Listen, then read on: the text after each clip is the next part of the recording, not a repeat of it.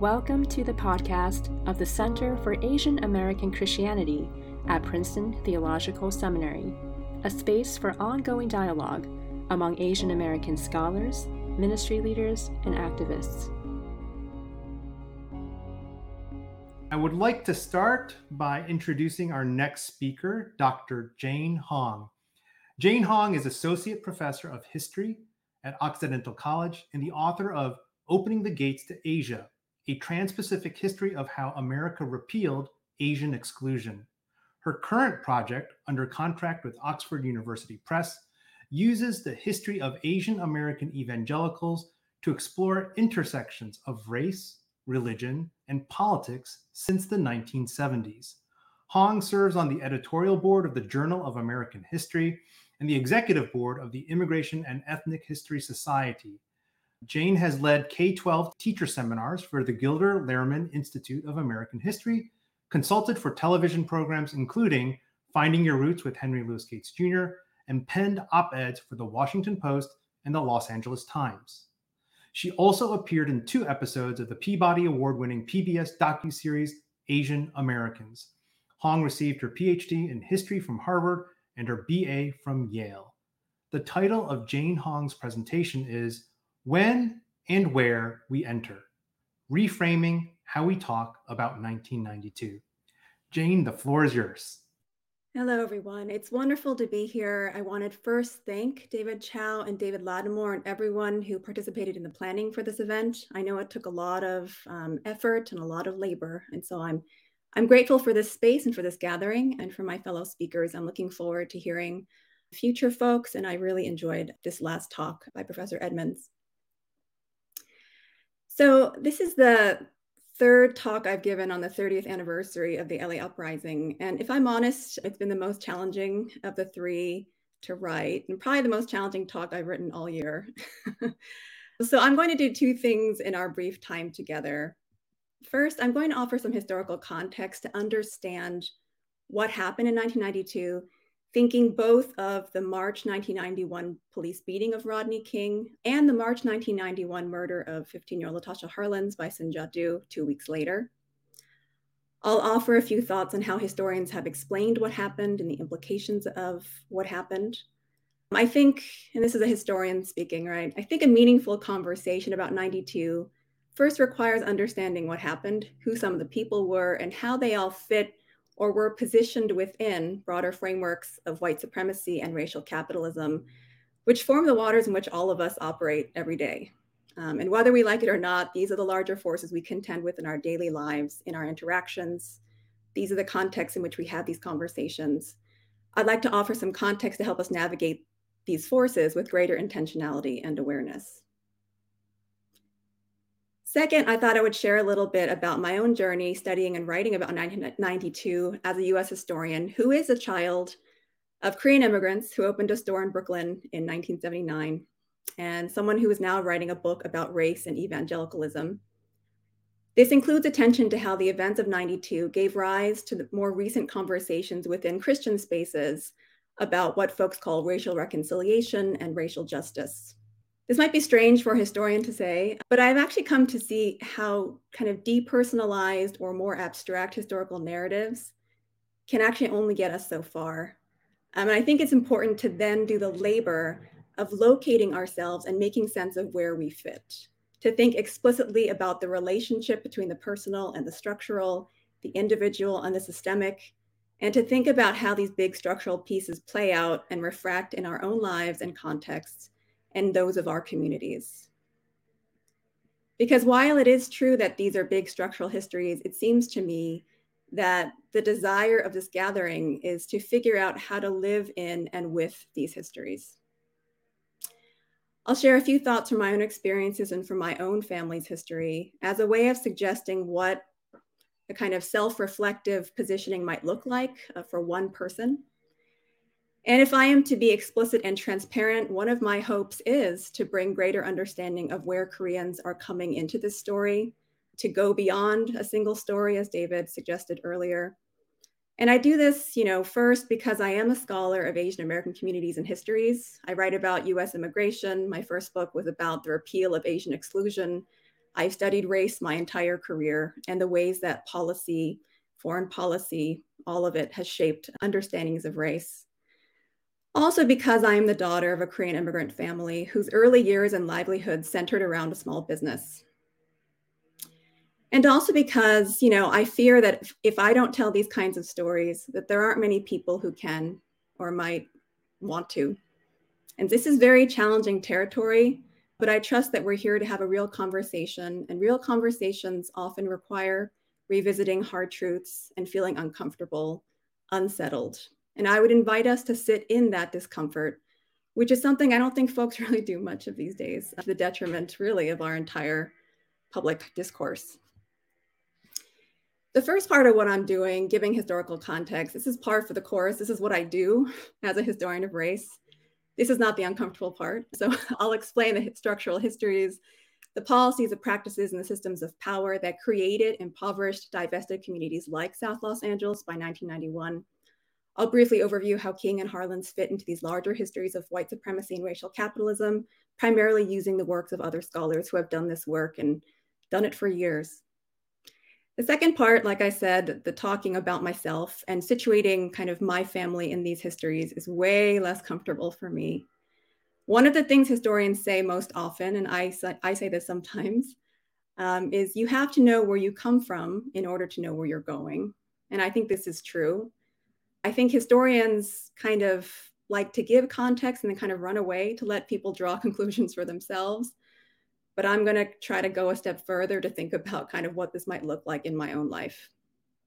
And again, here I'm trying to offer my own thinking about where I fit as a way of modeling how we might locate and position ourselves in this relationship between the structural and the personal, the systemic and the individual. I would like to suggest that this conference is an opportune moment to practice suspending the zero sum thinking of white supremacy and racial capitalism in our own minds and hearts. And I think this kind of zero sum thinking, this logic inherently marks race thinking in America. It's the idea that talking about the pain of one group or talking about one group necessarily takes away from another. In place of the zero sum logic, I would call for the embrace of a more expansive, I don't know if I would use the word theology, but a more expansive mindset of both and that makes space for Asian American voices that take seriously the pain and exploitation, as well as the complicity of different peoples and communities in these histories. This is a kind of approach that can hold many different stories and tensions all at the same time. And so I'm going to reiterate that I'm not asking folks to hear the pain and think about the history of Koreans because I'm trying to take away from the pain of other communities. I would actually just like to ask if there's a way that this conversation didn't have to be framed in terms of either or. That we would try to second guess and silence that part of ourselves that might feel like talking about one group takes away from the pain and experiences of another.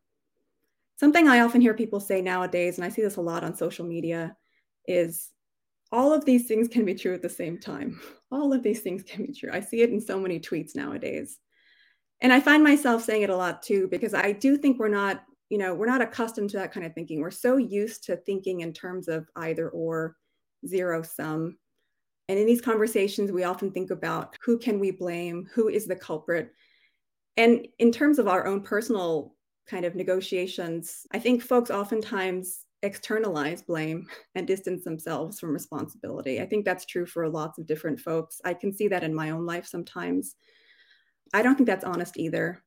And and you know, I think I noticed this, and I'll say this because I'm I'm part of this community. I, I even see this in Asian American communities, even with the, the kind of movement AAPI for Black Lives. There was a lot of discussion about how to talk to immigrant parents about anti-Black racism, but I noticed a lot of second gen, third gen, and other Asian Americans kind of stopped there and didn't really turn the microscope on themselves. I mean, a lot of folks did, but I noticed some folks didn't. And what I would propose is that we all, from our different positionalities, would benefit from turning the microscope on ourselves, maybe even for the first time. Because again, we all come at these stories, these histories from very distinct positionalities that are not just shaped by racial identity, but by racial capitalism. So when we think about 1992, we should go back to the moments that matter to the story. April 29th marked the 30th anniversary of, what, of when the LA uprisings or quote riots um, began in South Los Angeles. I'll use the term uprising. The uprising was a transformative event featuring six days of racial upheaval that destroyed neighborhoods and killed more than 50 people after the acquittal of four Los Angeles police officers caught on video savagely beating Rodney King, a Black man. The original beating of King happened on March 3, 1991. Over the year that followed, the trial was moved out of downtown LA to Simi Valley in Ventura County, California, which um, was 2% Black. I've been listening to this uh, Slate podcast called Slow Burn. I think the last season was all about 1992 Los Angeles. I would highly recommend it. And it's in that kind of podcast that I that I learned that this whole process of moving trials um, was actually very rare. One of the lawyers, when asked about how often requests like these to move high-profile trials from one place to another, how often are these requests granted? His answer was something like one in a thousand. So the, the decision was quite remarkable. And so the problem, of course, was that the jury now deciding whether the LAPD officers were guilty of excessive force against Rodney King um, we're, we're almost all white. So out of 12 jurors, you had 10 white folks, one Latino American, and one Filipino American, no Black folks.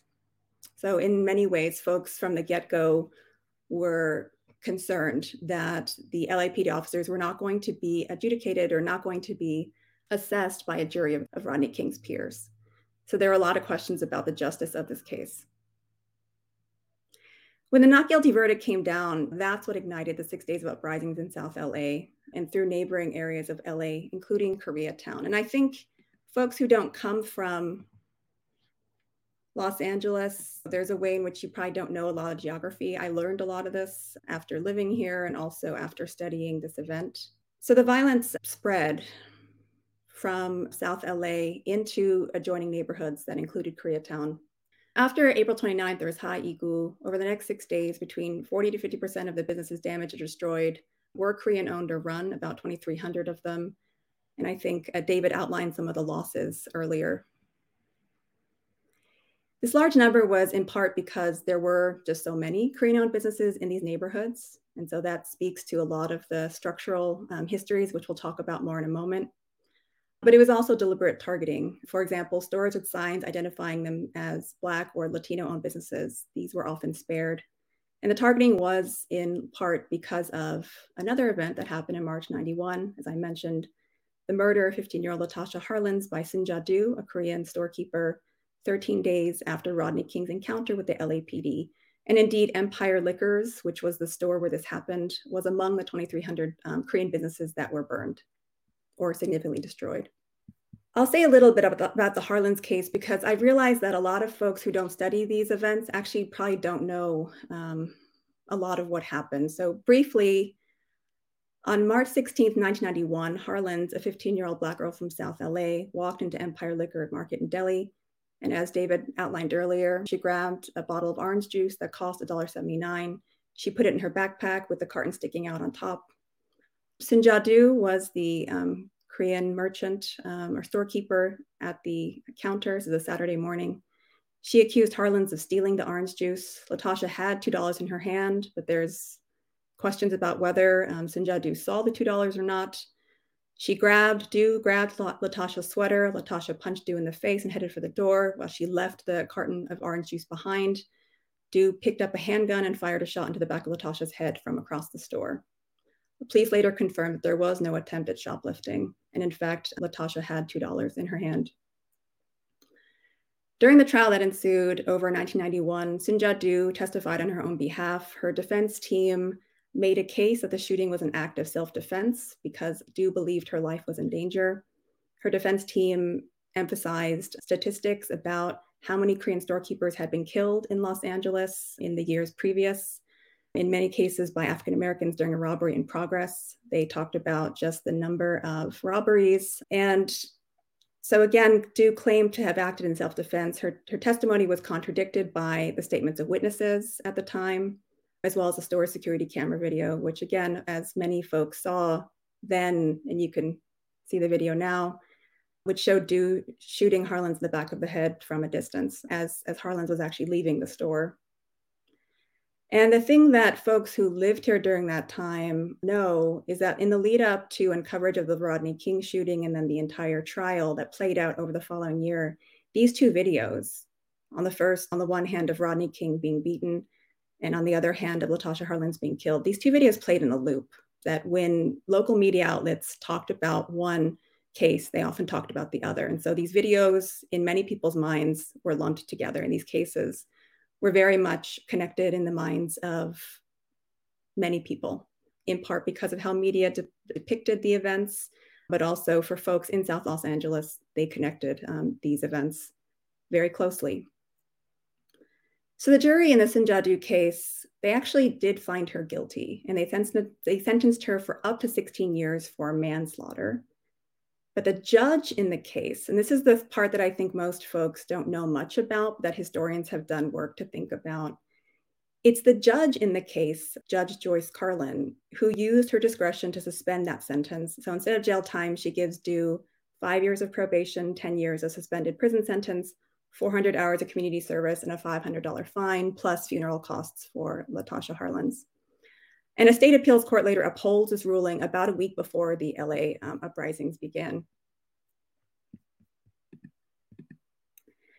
So, probably the definitive history of this case that historians use is a book by Brenda Stevenson called The Contested Murder of Latasha Harlins, published in 2013. And in the book, Stevenson interrogates the case, the trial, what happened, and the book is really, I think, notable because she gives central attention to the three women whose lives intersected in this case. So Latasha Harlins, Soon Ja Du, and Joyce Karlin. She traces their backstories, presenting a rich study of how their lives and their families' lives fit within larger histories um, of this period. So Stevenson, who is a historian of women in the Atlantic slave trade, she traces Harlins family line back to enslaved communities in Mississippi and Alabama she describes what life was like for them and then charts their pilgrimage west, first to St. Louis and then to South Los Angeles during the 1980s, which historians who write about this period, the 80s, this is a period of incredible instability and upheaval in cities across America. This is a period of the crack epidemic. It's deindustrialization is ongoing, high unemployment. This is also the period of the Reagan administration when public divestment from housing and social services from the poor creates skyrocketing problems, skyrocketing homelessness, and just just to give you a sense, the Reagan administration cuts the budget of HUD, Housing and Urban Development, by 90% um, by the mid 1980s. So this is really um, a period of much difficulty for um, cities like Los Angeles. And there's been lots of historical work about the impact of this state divestment so Crystal Harlins, Latasha's mother, she is killed by gunfire in 1985. She is shot by um, her ex-husband's girlfriend. The murderer is charged with voluntary manslaughter and she's sentenced to five years. But that experience um, really shocks the Harlins family. Her grandmother's involved and does testify in the, the trial. And they see it as a huge injustice because they really thought that the case should have been pursued as first degree murder or something more harsh. And so Latasha, I think this is something talked about in that Netflix film that was just talked about that I would also recommend a love song for Latasha.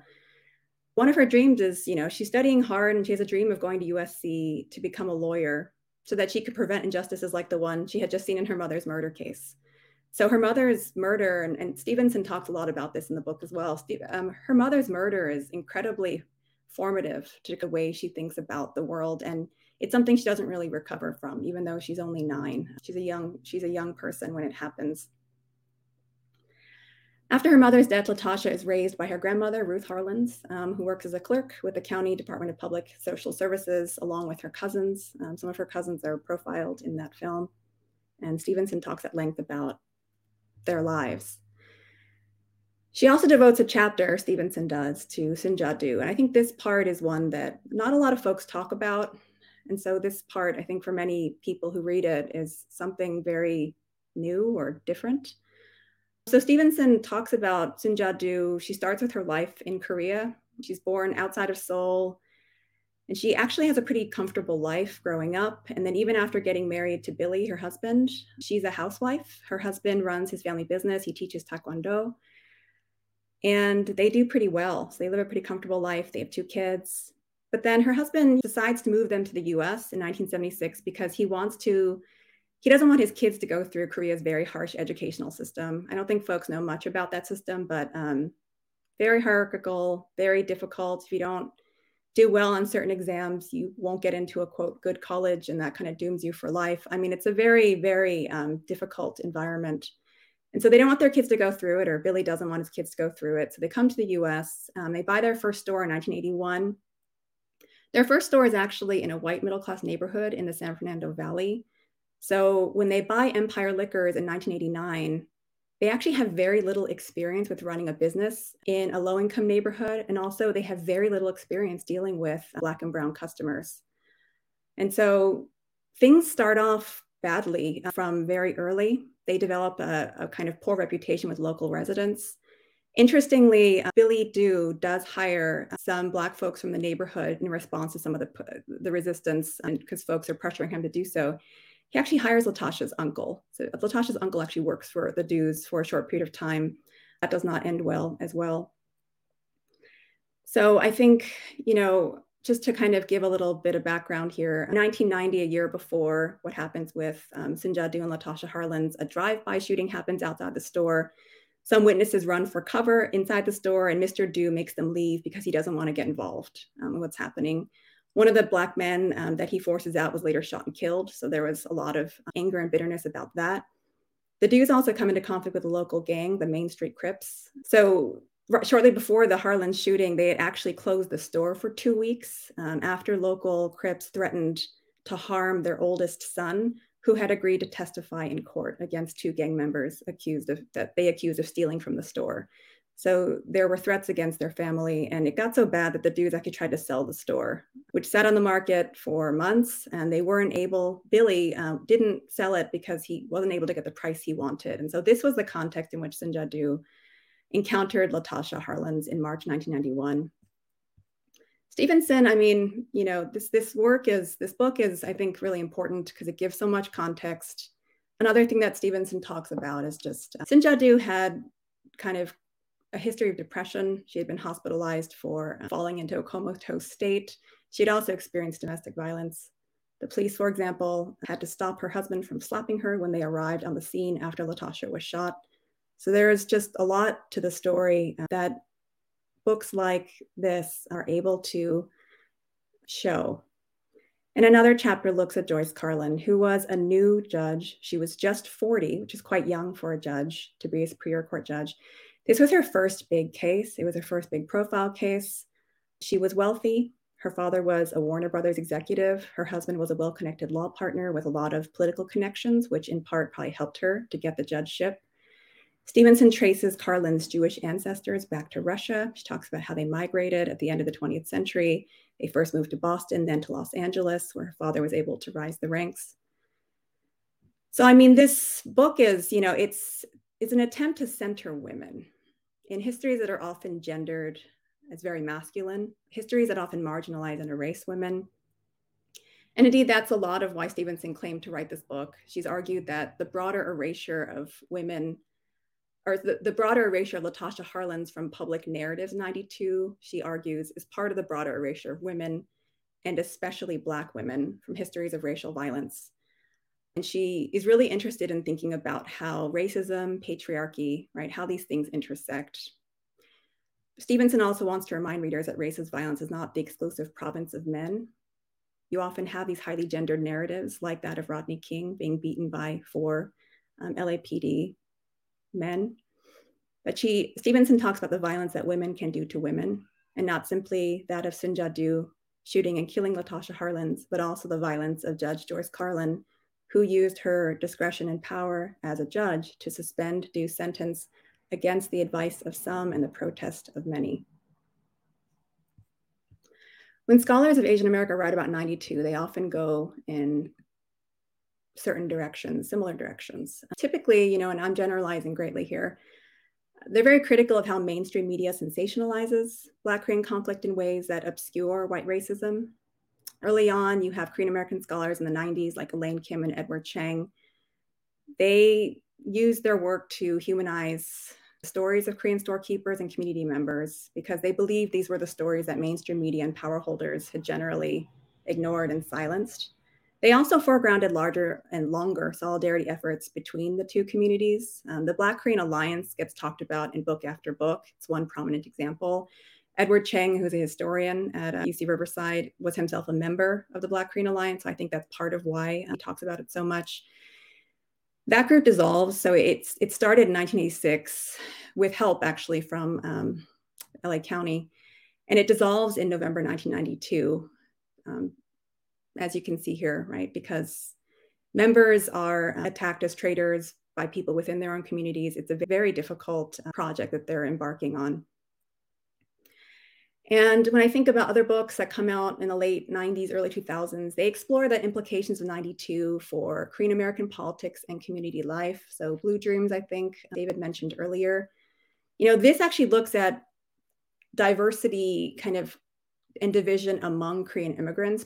So, they take pains to show that not all Korean immigrants are storekeepers, not all Korean storekeepers are successful you have different kinds different you have tensions between kind of professionals and business owners within the korean community.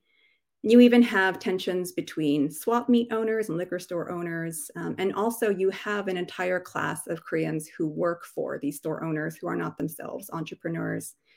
And so their experience in 92 is different from storekeepers in lots of different ways. And so there are a lot of class distinctions even within the korean community Later, you have, you know, other kind of second generation Korean American scholars and other scholars. You have folks thinking about why violence erupts to the extent that it does in Los Angeles and not in places like New York City. This is literature I'm just reading more about now. And so thinking about kind of the political structures of LA that created this um, explosion, whereas in places like New York City, where you did have boycotts, um, you had Black boycotts of Korean owned businesses in Flatbush, um, Brooklyn in 1990, the Big Apple boycotts. Um, the Black folks who boycotted were Haitian. So you have a, a, large West Indian and Black Caribbean population in Brooklyn, which is somewhat different um, from the Black communities in Los Angeles. But the question that some political scientists have asked is why didn't you have the same kinds of uh, violence erupt there? And so, again, a lot of those political scientists talk about local kind of political structures of city government that helped diffuse some of those tensions in New York and the kind of different role that the media played in places like New York City. And you can read that for yourself and kind of assess the arguments for yourself. I think in part what some of these Korean American scholars are trying to do is to make legible images like these. Um, I've seen these circulate more recently on Twitter. It's hashtag rooftop Koreans. Um, I mean, I, I don't, I think what a lot of scholars do, they try to explain like why Koreans did this um, in 92, folks who felt abandoned by law enforcement, and kind of the ways in which it led them to these kinds of situations. More recently, these images have been taken up by right wing folks who have been trying to use it in these ways, uh, bring back rooftop Koreans. So, I mean, I find these very distressing. Some of the images that really get lost in the mainstream media coverage of 92 is kind of, you do have moments of solidarity. And I think Joseph talked about some of these. And I think, you know, I think we're going to talk about some of these moments throughout our gathering the media doesn't really report as much on these moments. You do have some um, reports. This image is from May 2nd, 1992. This is a spontaneous massive demonstration in Koreatown that, by one estimate, brought together about 30,000 uh, people, including many Korean Americans of different ages and backgrounds. One scholar called it the largest and most quickly organized mass mobilization in Asian American history. And what's interesting about the conversation at this demonstration is that folks involved, Korean folks, a lot of the speakers didn't blame the quote looters for the destruction of their stores, but you know, many actually called out American institutions like the media, LA Times, the police, and the government for inciting tensions, reinforcing inequalities, and directly instigating urban violence. Angie Chung in her book Legacies of Struggle talks at length about some of these moments. And so you do see some of these moments. And again, the goal of many of these scholars was to think about grounds for solidarity. And images like these help make me think like, how do we talk about loss in ways that are dignifying to all, ways that would never dream of equating human life with property, which, but which are capacious enough to hold all of these losses and tragedies with generosity and grace. Latasha Harlan should not have been killed. Soon Ja Du should have gone to jail. And here I'm not advocating for carceral strategies only, but in the moment of 1991, among the options available at the time, the, the choices were Soon Ja Du goes to jail or doesn't. And I think um, many folks argued at the time and now that she should have gone to jail. It grieves me that Rodney King and Latasha Harlins were denied justice by the American legal system. It grieves me that Black and Latinx communities were disenfranchised and brutalized to the point that many believe these kinds of actions represented one of the only forms of rebellion or protest that they could muster. It grieves me that Korean businesses were targeted for destruction and all the ramifications for families and whole communities. It grieves me that whole neighborhoods of South Los Angeles and Koreatown were destroyed. And it really grieves me too that Korean store owners were depicted um, in media as heartless gun toting thugs. And now that they're being used and reappropriated by right wing folks in, in our current moment. So all of these things can be true at the same time, right? This is the, the mindset I suggested earlier of both and versus a zero sum either or. So all these things can be true at the same time. And I would like to practice holding all these things in tension, even if it's uncomfortable and goes against the zero sum way we've been socialized to talk about racism and inequality in America. So I only have a few minutes left. And so what I'll do is just very briefly talk about my own family's experience. And here I'm drawing, I would like to draw on the work of my colleague, Jonathan Tran, whose work I've been, whose book I've been reading and learning a lot from. And racial capitalism, there's so much in that term. Historians use it in many different ways. It's like the word liberalism. It's like my hate, my, bread, my brain wants to explode. But I think what we can take away from the ideas of racial capitalism is that we need a way of talking about Black Korean and Black Asian relationships or any racial kind of relationships in ways that go beyond simple racial hierarchies. We need ways that can take seriously the fact that racism and capitalism are mutually entangled, that you can't understand racism without understanding the material and economic realities attached to racialization. That it's not just about race, but it's about the economic realities attached to them who gets access to capital, who can get loans, who can get jobs, how much are people paid. So it's access to resources. And understanding how racism and capitalism are connected, I would argue, means that you have a framework of understanding that can account for internal class dynamics, complexities that don't just tell a single story. And so when I think about that, in my own family's life. So, reflecting on my own parents' experience opening a store in New York City, these frameworks have helped me understand some of the nuances of how my family story fits into these bigger structural histories and contexts. They've also given me a direct line into understanding some of the pain and the feelings of betrayal many first generation Korean immigrants felt, and in some cases still feel when they think about 1992 thinking about my uncles and aunts who still um, run this store today has helped me connect the struggles of Korean immigrants and the powerlessness and despair many felt, not as a way of excusing or justifying their own acts of oppressing others, but as an act of empathy and humanity to try to understand them and their positionality. And I think part of the reason this is important is that many conversations about 92 and I think just about race today don't leave a lot of space um, for the recognition of the different positionalities um, and the pain experienced by Asian Americans, and in the case of 92, by Korean Americans, whatever generation they may be. And I think the inability of these Korean communities to even feel heard in conversations, I think those feelings have really impeded healing for years and continue to stunt the ability of many folks to move forward.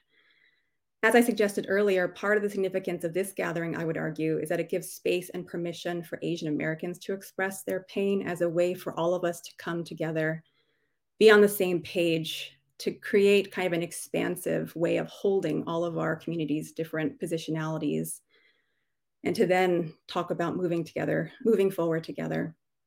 My family story also helps illustrate for me how racial capitalism works in terms of positioning people distinctly in a racialized economic system where you don't just have winners and losers, but you have varying degrees of complicity in the exploitation and oppression that is actually part and parcel of capitalist societies. So, you know, these these family photos. My mom immigrated to the U.S. with my father. She, she, my mom was a nurse. That's how my father gained entry under the 65 Immigration Act. My mom didn't really want to come to the U.S. My dad was set on it. When they arrived, they worked in canning factories in New York City. My mom worked in a sweatshop for a few years to raise capital because my mom wanted to study for her nursing license um, in the US, but she would need time because her English wasn't good enough and she would need to take time off to study. My father was dead set on opening a business because he saw it as one of the only pathways to financial stability. So he forbade her from pursuing her nursing license. And instead, they raised capital. They worked for several years and saved enough to put money down payment on a store. And that story by itself is just really interesting to consider how that was possible. During that time, my mom gave birth to my sister and sent her to family members for months because my mom was working so many hours, she could not actually raise her for that period. In 1979, my father found Plymouth Deli in Brooklyn Heights. A Jewish owner who had run it for many years was retiring. This is it today. I couldn't find an old photo. My parents worked 16 to 18 hour days, seven days a week. Uh, back then in 79, in the 80s, it was a greengrocer, a small grocery. The following year after they bought the store, I was born, and they bought a house in New Jersey with good school districts where my sister and I went to preschool and early elementary school. Meanwhile, my brother was born. My parents' marriage struggled and ended in divorce. And my father, who, like many Koreans in that period, had hepatitis contracted through the water supply of a still industrializing Korean nation, then developed liver cancer, due in part to the stresses of running the store. His cancer wasn't diagnosed until it was too late. He died one month later. At that point, the store passed to my uncle and grandfather, and my mother was cut off. And were it not for governmental assistance, I have no idea how she could have raised my sister, brother, and me on her own. The store in Brooklyn Heights remains in my dad's side of the family. So at various points, the store has sustained up to three families of uncles, aunts, and cousins, along with my grandparents until their deaths. Over the years, the, the neighborhood has changed dramatically. It's a five minute walk from the Brooklyn Promenade and less than 10 minutes from Brooklyn Bridge Park, next to Grimaldi's and Shake Shack. And it's now a deli that runs with limited hours. I think it closes at 5:30 p.m. now. I don't know how well it's fared during the pandemic because no one will tell me. Um, and I haven't visited since before the pandemic, but I do plan to go back next month. In closing, I don't actually know how to summarize the store's significance to my parents' story and to the livelihoods of my entire extended family on my father's side since the 1980s. I don't know how to summarize all of that. And I also realize that in focusing on these on the store, you know, there are all kinds of critiques about what the store represents because it does represent differential access. It represents uh, the legacies and I guess what Professor Jonathan Tran would call the aftermarkets of racial capitalism. And so these are things that I think about as a scholar, but I also think that these are things we can think about just as people. To think about where our personal stories and our family stories fit into these bigger structural stories. I think that is the next step for many of us in thinking about where we where we sit, where we fit in these histories of white supremacy, racial capitalism, and where they bring us to today. And so my very last thing is, you know, I would like to just say that's something I'm trying to practice in my own life and that I would really encourage and want folks to practice in their own life as well. It's how do you practice that kind of expansive mindset of both and that can hold the losses and the pain of multiple communities in tension, that can pause before jumping to categorize and create hierarchies, right? Because hierarchies, racial hierarchies, these are all kind of fundamental they're inherent to capitalism. They're inherent to racial hier- to, to, to white supremacy. It's trying to rank people. But how can we practice a more expansive mindset that suspends that kind of categorization and that could just hold um, many collective losses and pain and tension? And how do we do that at the same time that we do recognize and kind of events as they happen and I would like to think that's possible now in a way that it wasn't in 92 or its aftermath, because 30 years later, there is maybe perhaps greater space and room for these conversations. And so I'm grateful for this gathering, for this conversation, where I hope we can dream together about how to move forward. We here at the Center for Asian American Christianity at Princeton Theological Seminary invite you to join in the ongoing dialogue on Asian American faith, identity, social engagement, and ministry through our newsletter, blog, and upcoming conferences at ltiaa.com.